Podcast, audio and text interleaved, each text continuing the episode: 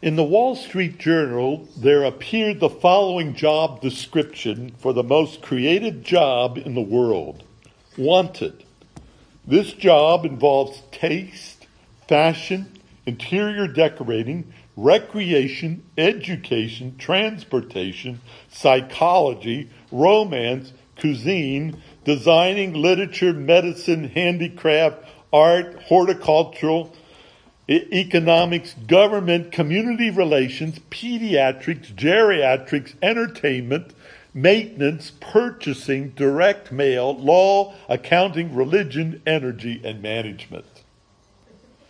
Now you might be thinking to yourself, no one can do all of that. It's an impossibility. They'd have to be superhuman being in order to do all that. It's impossible. And yet there are literally thousands, if not millions, of Americans who fit that bill for what the Wall Street, Street Journal describes as a politically correct job description of a mom. Of a mom. What a job being a mom. For the past 41 years, I have, well, more than that now. No, no, not 41. 41 years I've lived with a mom. We've been married 45 years, but we didn't have children right away. But 41 years I've lived with a mom, not my own, although I'm sure at times she probably thought she was raising three children instead of two. Uh, but I've watched over the years as my wife has put on different hats and has worked at different roles within our family structure. At times, mother, homemaker, decorator, psychologist, teacher, pastor's wife, administrator, household manager, and I marveled at how easily and quickly she could switch gears. You know, at times it appeared she could do three or four things at once. And I struggle with my linear one track mind just to do one thing at a time. And I certainly really appreciate my wife and now the grandmother of our grandchildren. Um, she loves being a grandma. Um, that's her. I remember years ago when she went for a job interview, the, the uh, superintendent asked her what she wanted to be when she grows up, when she gets older. She says, "I'm looking forward to being a grandma," and that's uh, that's what she loves to be, and she loves being retired too right now, so she can have that time to spend with with her grandchildren. But my hat comes off to her this morning on this Mother's Day.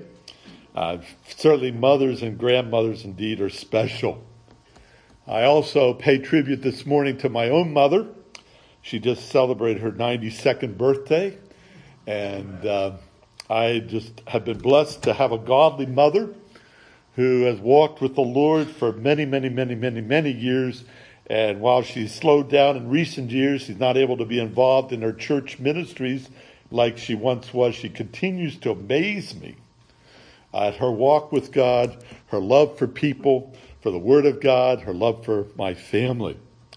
And you've probably heard horror stories of mother-in-laws and daughter-in-laws and so on. But my wife will tell you that she has the best mother-in-law in the world. My mom treats my, my wife like her own daughter and uh, helps that they had the birthday on the same day. Uh, for me, was great because I only had to remember one day of the year. And if I ever forgot that day, I was in trouble because I had no place to go.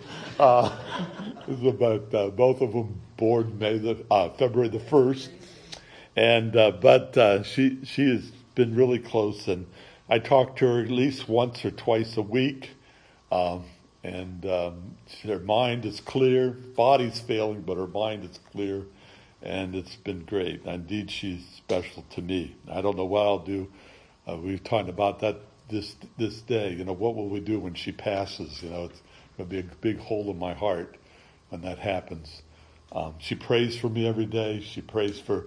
I called her when Stan had his stroke, and she's going to be praying for him and for Edie and the family uh, just to have a godly mom like that. You know, these days, though, of equal rights and opportunities, career choices, and perhaps we have lost sight of the tremendous and significant privilege it is to be a mother of children. Today's media portrays a career women's careers as being exciting, fulfilling, stimulating, and challenging, whereas motherhood is portrayed as dull, boring, and unfulfilling. But the trend seems to be changing because more and more young mothers are choosing to stay at home with their children rather than to pursue their careers, at least till their children are a little bit older. These young mothers view themselves as professional moms, and they are bringing the same intensity to motherhood as they did to the development of their careers.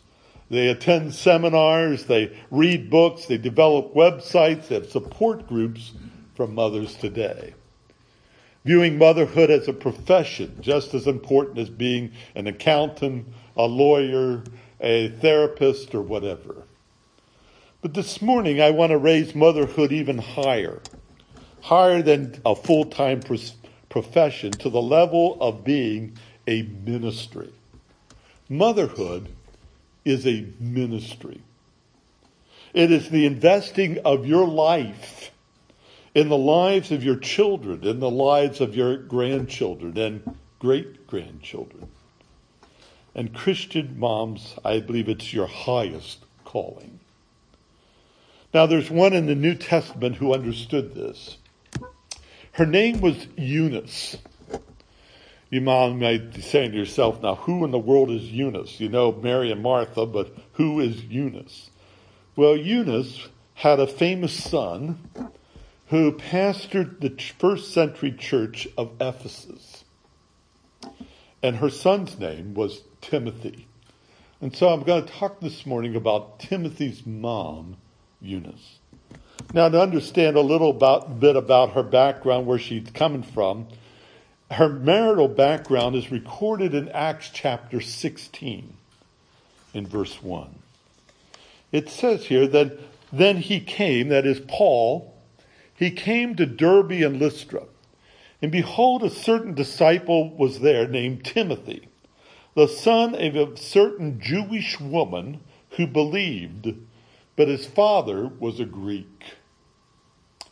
Now, there's two bits of information here about Eunice's marriage that I wanted to talk about. First of all, you notice that he, her and her husband come from two different cultures. Two different cultures. She was a Jewess, whereas her husband was a Gentile, a Greek. Now, in the secular society of Lystra, Gentiles or Greeks would often marry Jewish brides. And so secular society accepted it. But uh, may I say that the Jewish community did not. God had commanded Israel in the Old Testament when entering the promised land that they were not to, to completely conquer and destroy the people there. They were not to intermarry with Gentiles. In fact, God says, You shall make no covenant with them, nor show mercy to them, nor shall you make marriages with them. You shall not give your daughters to their sons, nor take their daughters for your sons.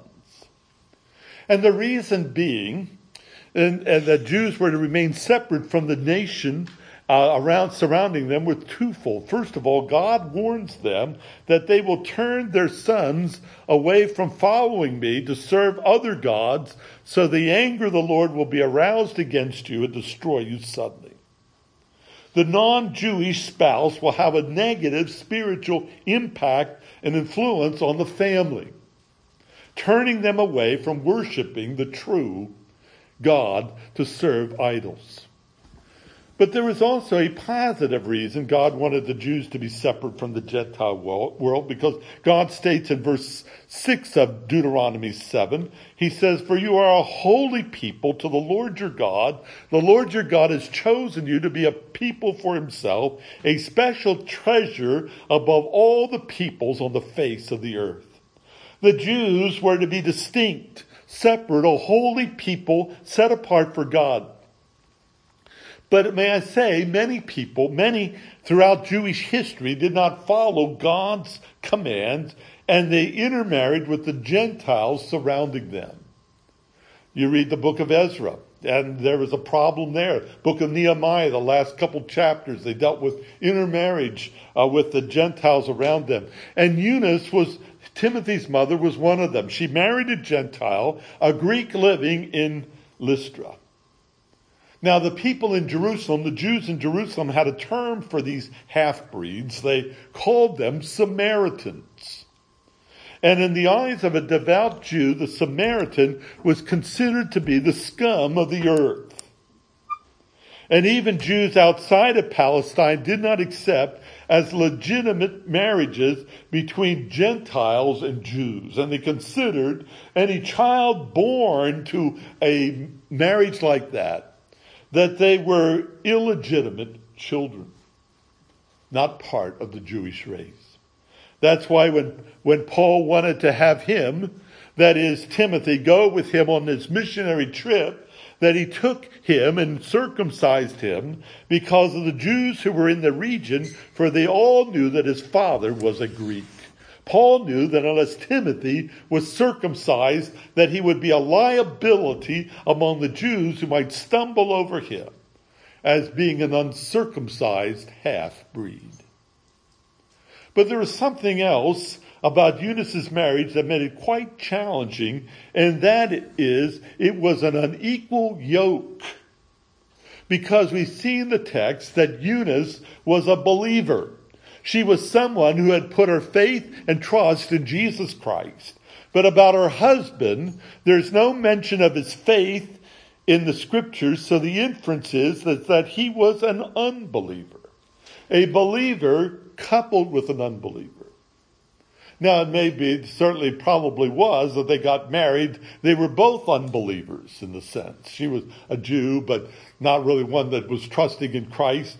But but uh, here was a believer with an unbeliever now. And Paul warns those in the church of Corinth. He says, do not be unequally yoked together with unbelievers, for what fellowship has righteousness with lawlessness? What communion has light with darkness? What accord has Christ with Belial? Or what part has a believer with an unbeliever? And what agreement has the temple of God with an idol? For you are the temple of the living God. As God has said, I will dwell in them and walk among them. I will be their God and they shall be my people. Therefore come out from among them and be separate, says the Lord.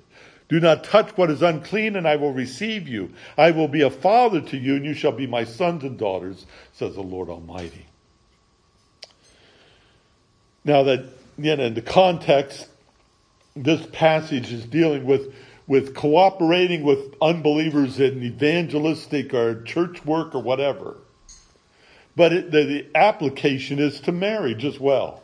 A believer and an unbeliever brought together um, and, and, if perhaps her, perchance her husband was a believer, although we don't know, he, it appears that he was an absentee husband when it came to spiritual input in the family. Now you might say to yourself, this is not an ideal situation, an ideal marriage. Now may I say today, there's nothing biblically wrong from two, for two people from different cultures to get married. I know that in the past there was some that taught that, you know, that, that Chinese should stay with the Chinese and African Americans should only marry African Americans and Caucasian should only marry whites, you know, and so on. And they tried to take the scriptures and twist them around to teach that. I don't find anywhere in scripture where it, it prohibits different cultures from being married. My daughter, Elizabeth, is married to a Chinese American and and uh, yeah, there's different culture. There's, they have a different culture the Chinese do than us. And, and, and it does, does at times provide challenges for a marriage with different cultures. My wife and I are both Germans, and so we, uh, we get along quite well, you know. Uh, but uh, even there, you know, she's a she's an Ohioan, and I'm a Pennsylvanian. You know, with different cultures, you know, even subtle things. The, the Bible doesn't forbid. I see, I see African Americans marrying uh, whites, you know, and, and I have no problem at all with that. If both love the Lord, you know, that's the, that's the main part. Both love the Lord. But, you know, if you factor in, um, different culture. You know, marriage is difficult, and parenting can be very hard when both mom and dad come from similar cultural backgrounds and when both know and love the Lord. But if you factor in different cultural backgrounds, different belief systems, you multiply the hardship and the problems. Mom and dad are not on the same page when it comes to discipline, to family rules, uh, what is allowed or encouraged and what is not. And the children can get mixed messages and at times confusing signals and input. Dad says one thing, mom says another. Now, it's not uncommon in our society today for moms to be the spiritual leaders in the homes. Moms are the ones who get the kids ready on a Sunday and take them to church. Moms are the ones who seek to instill within their children more on biblical values. In many homes today, the husband is not spiritually attuned. He's absentee when it comes to church attendance and supporting spiritual things in the home. Many moms are, are left to raise their children alone. Whether the husband is there or not, he could be an absentee father but uh, but he's there, but not really involved in the discipline of the children, or whether he has bailed on the marriage and has left the mom to raise the kids. Some today are even raising their grandchildren, as as seems like that's becoming uh, more and more prevalent. My hats are off to to single moms, to grandmas that are raising their kids. We need to pray for them and encourage them. Uh, however, you might be tempted to think, is there any hope? Is there any hope for the children that they're going to grow up to love and to serve the Lord? And coming from that environment, coming from that home, I'm here to tell you this morning there is hope.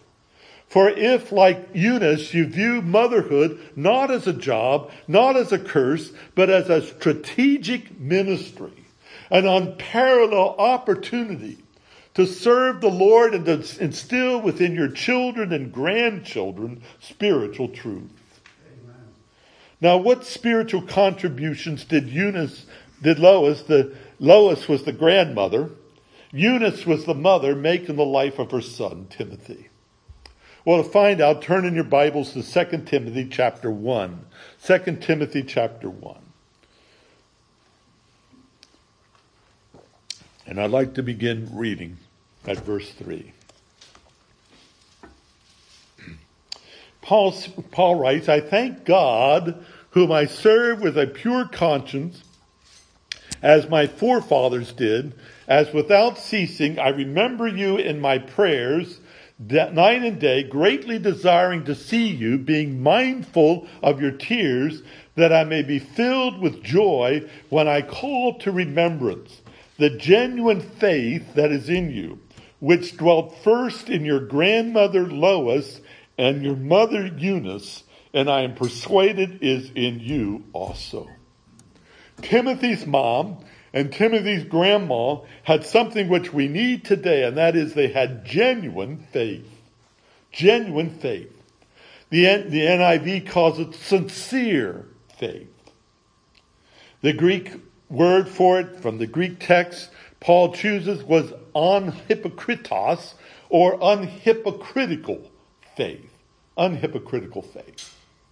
The word hypocrite, Greek word, was a Greek theor, theor, theatrac, oh, I can't even speak this morning. Theatrical, yeah, I got it. Theatrical term for an actor. Literally, it means one who wears a mask. One who wears a mask one who plays a part. He assumes a role. He appears to be someone different than he really is an actor or an actress. The story is told that Robert Redford was walking one day through a hotel lobby, and a woman recognized him and followed him into the elevator. And when she got into the elevator, she looked over at him and said, Are you the real Robert Redford? As the doors of the elevator closed, he replied, Only when I am alone. I'm the real Robert Redford. See, he was an actor. He was a hypocrite who assumed a role, played a part, wore a mask. See, a genuine, sincere faith then is one without a mask, undisguised, unhidden, transparent. What you see is what you get. Authentic, genuine, real. It's a life where life and lip match, where struggles and failures are not denied, but confessed and shared. It's a fresh, living, vital, upfront, out in the open relationship with Jesus Christ. It's the real thing. Unfortunately, we are very good at putting on masks, of learning our lines and cues. After being a believer for years, we know the right words to say at the right time. We know what sounds spiritual. And on the outside, we appear to have it all together. We learn how to fake it, and we can fool others, but not our families, and certainly not our children. Our children can see straight through a phony. They know if we're real or not, and grandchildren know if we're real or not. They know. A rather pompous looking deacon was endeavoring to impress upon a class of boys the importance of living the Christian life. And he asked them this question Why do people call me a Christian? Well, there was silence in the group. Nobody said anything, and then one little boy raised his hand and says, Maybe it's because they don't know you. Ouch. you know, that's true. Maybe it's because we don't know you. See, the National Sunday School Association conducted a poll of teenagers from 2,000 conservative Protestant churches. And they asked them what alienated them from the church. Why didn't they go to church? The number two answer that they gave was adult hypocrisy. Adult hypocrisy. In his book, The Psychology of Adolescence, Dr. Marvin Powell writes this. He says, the home environment must be a living example of religious influence in operation and not one that simply pays lip service to religion. Attendance at church on Sunday, followed by six days of no trace of religion, is not likely to develop a good religious adjustment in the youngster. See, God wants our faith to be authentic, to be real. He doesn't ask us to be a super mom or super dad, just real, authentic Christians. And so, what kind of examples are we to our children and to your grandchildren? Can they see faith operating in your life? You may, you say that you trust God, but is it plain to your children and grandchildren that you do? You say that God changes lives, delivers people from sin, but can your children see the change in you? Have you related to them areas where God's working in your life, perhaps struggles you're having in practicing your faith? You say that prayer is important, but can your children tell by your daily habits that's important?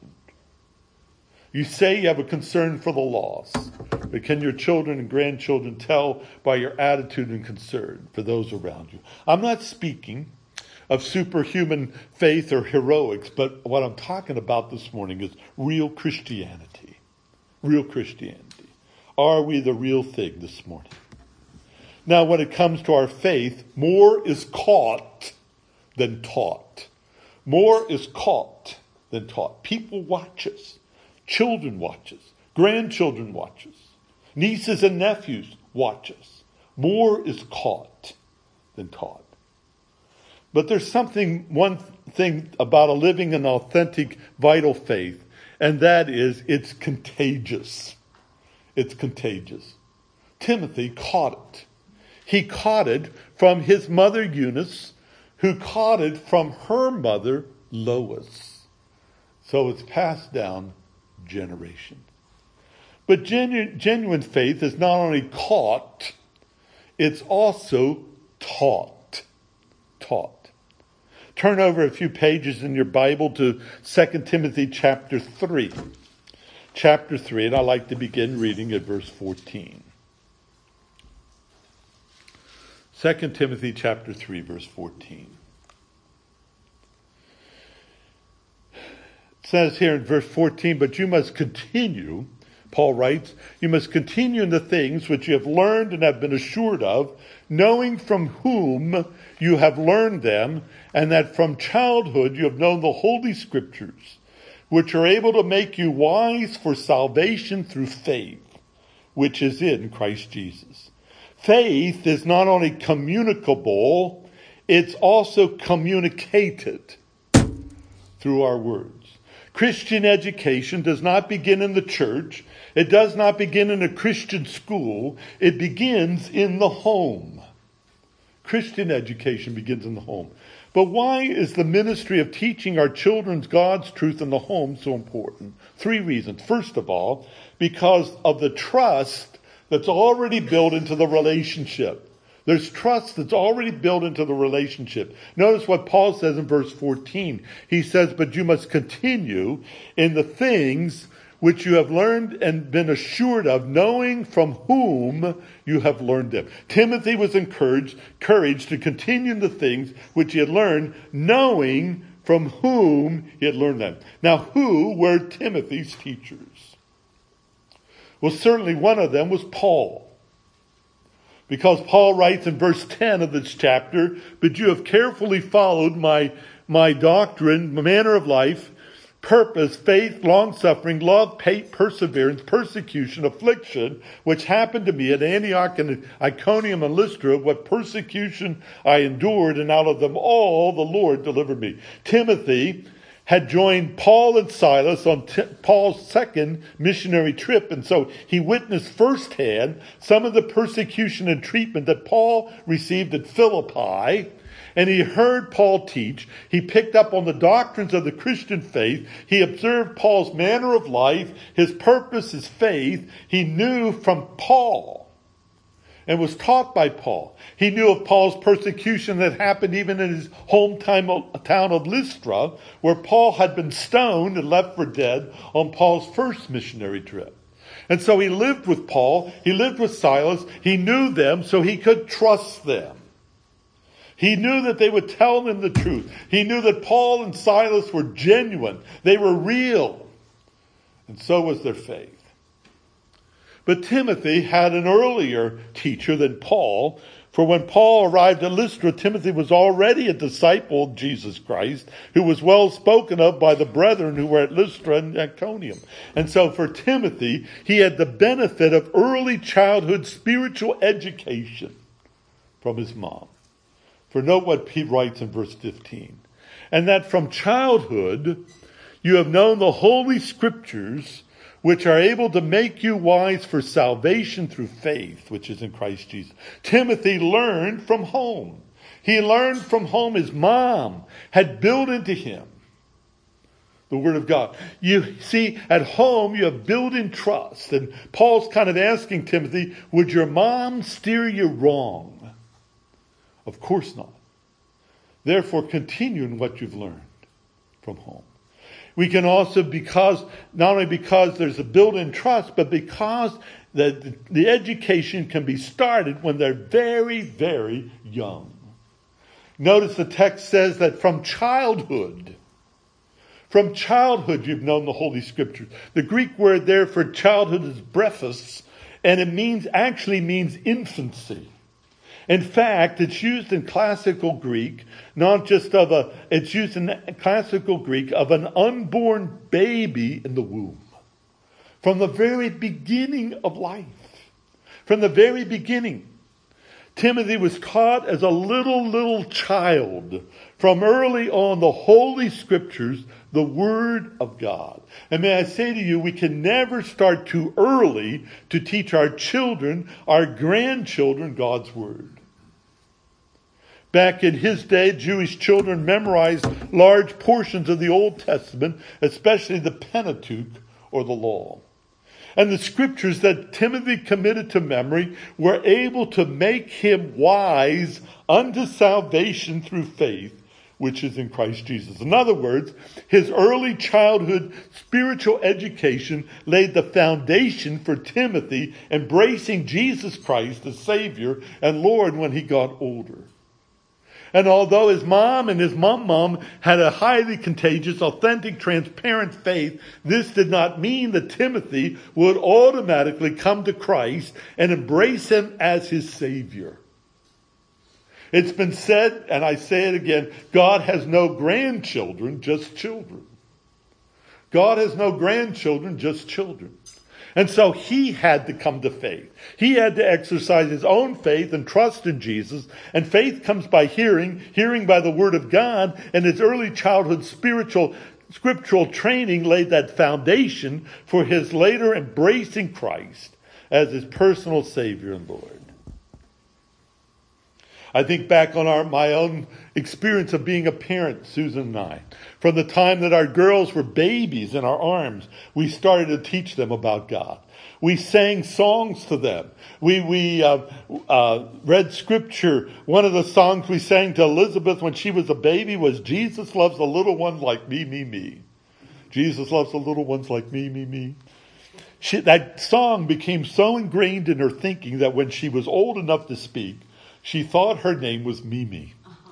And she'd go around saying, I'm Mimi Mosebrook. Because Jesus loves the little ones like me, me, me. I have been amazed and thrilled to watch my two daughters grow up. They're adults now. Um, my oldest daughter is going to be 41 on Tuesday. It's hard to believe. Uh, but not merely physically, but to grow up spiritually and to come to a place in their own spiritual journey where both of them accepted Christ as Savior and Lord. And, you know, being born into a Christian home didn't make them a Christian, just as being born into a pastor's home didn't make them a pastor. Uh, they had to come to faith in Christ. And God gave us the privilege from infancy to lay that foundation in their lives, to sow the seeds to live Christ in front of them, to communicate His word to them, and a thrill to see what God has done in their lives. And it's what's thrilling today is to see my daughters and sons-in-laws teaching their children, my grandchildren, laying the foundation for them to one day trust in Jesus Christ for their salvation.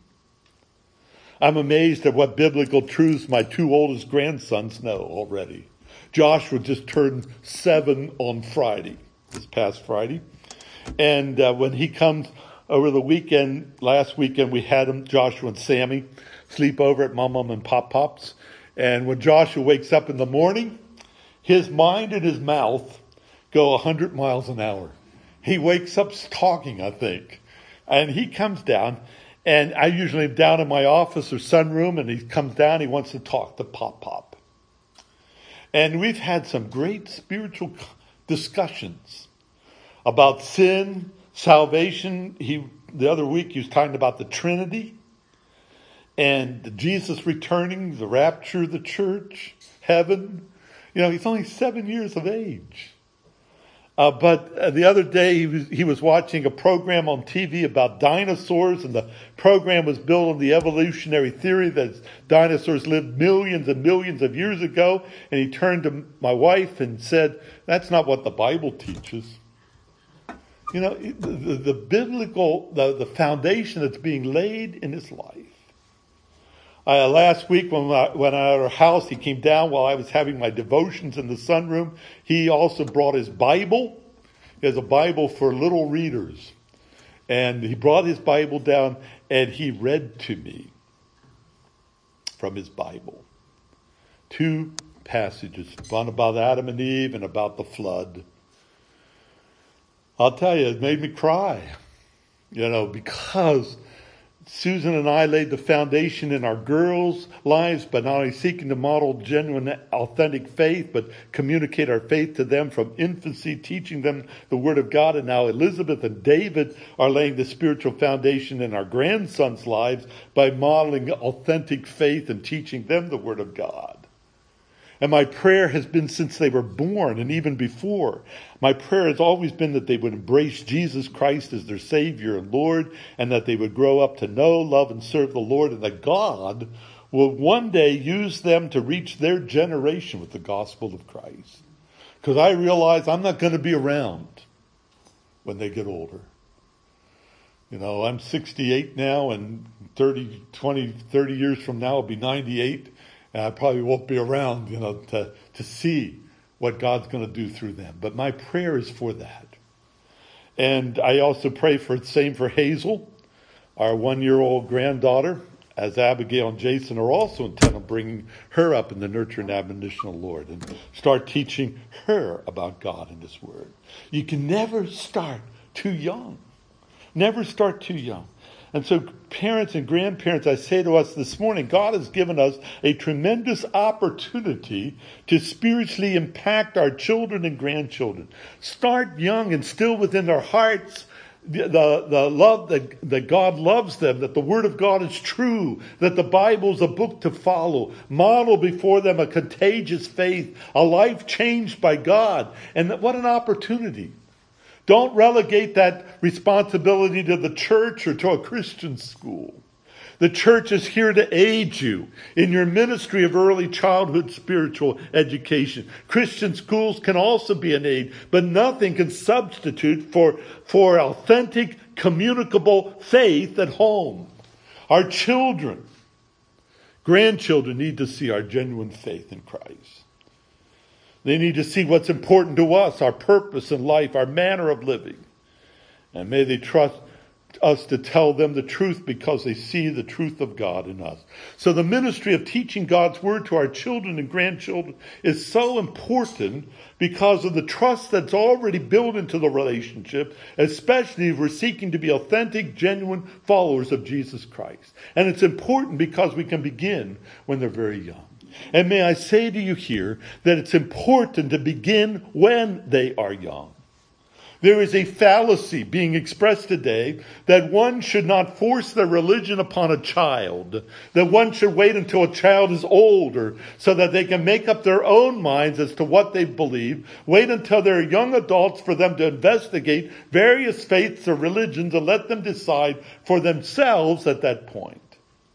And may I say to you, that's why today there's a growing number of non-religious teens and young adults who identify with no religious groups and thus know nothing about God, sin, salvation, heaven, or hell. Now I hope none of us have bought into this lie of Satan that one should wait to teach children the fundamentals of the faith.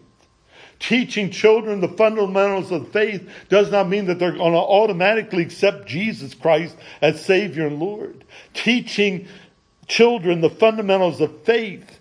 All, scriptures only makes one wise unto salvation, but they're going to have to personally exercise their own faith in Christ in order to be saved. But it does lay the foundation for the Spirit of God to draw them to Christ. Now, there's one more reason why spiritual education should begin at home, and that is because our teaching can be related to life. Our teaching can be related to life. Moses in Deuteronomy 6 taught that the Israelites, as they were about to embark on crossing the Jordan River to possess the land that God had promised to them, he, he taught them the great Shema. Hear, O Israel, the Lord our God, the Lord is one. You shall love the Lord your God with all your heart, with all your soul, and with all your mind. This is the great declaration of monotheistic Judaism. One God and to love Him with everything that you have. Be totally committed to God. Love only Him. But this truth needs to be communicated along with the additional commands. So Moses goes on to say, and these words which I command you today shall be in your hearts. That is, he gave them the law and he says, I want you to, I want you to memorize this. I want you to internalize this truth. Commit it to memory. Take it to heart. And then he goes on to say, you shall teach them diligently to your children, shall talk of them when you sit in your home, when you walk by the way, when you lie down and when you rise up. God never intended spiritual education and training to be compartmentalized, to be something we do on Sunday or something that is confined to an academic setting such as a Christian school, but our faith is to be integrated in life. And it's in those informal settings of the home that is perfect setting for biblical truth to be practically related to life. We are to talk of them when you sit in your house, when you walk by the way, when you lie down, and when you rise up. It's those teachable moments. It's those teachable moments like when you're sitting around the supper table and your son or daughter or grandchild raises an issue, perhaps discussed at school or something they saw on TV. It's when you're outside in nature walking along and use that moment to not only talk about creation, but about the creator. It's when they come to you with a question on their mind and you have an opportunity of sharing what God's answer is. It's when they see how you relate your faith to everyday living and they begin to copy you. Seize those teachable moments to instill in your children and grandchildren the Word of God. Lay the biblical foundation that will pay spiritual dividends in the future. Integrate your faith with everyday living so it's natural for you to speak of God and His Word, relating it to life and self. Now, this is the ministry of being a mom. And what a great ministry it is. You have a fantastic opportunity. You have a fantastic opportunity as you minister to your family, grandmoms and pop pops too. We have a tremendous opportunity God's given to us to instill God's word into the hearts of our grandchildren. What a ministry for us today.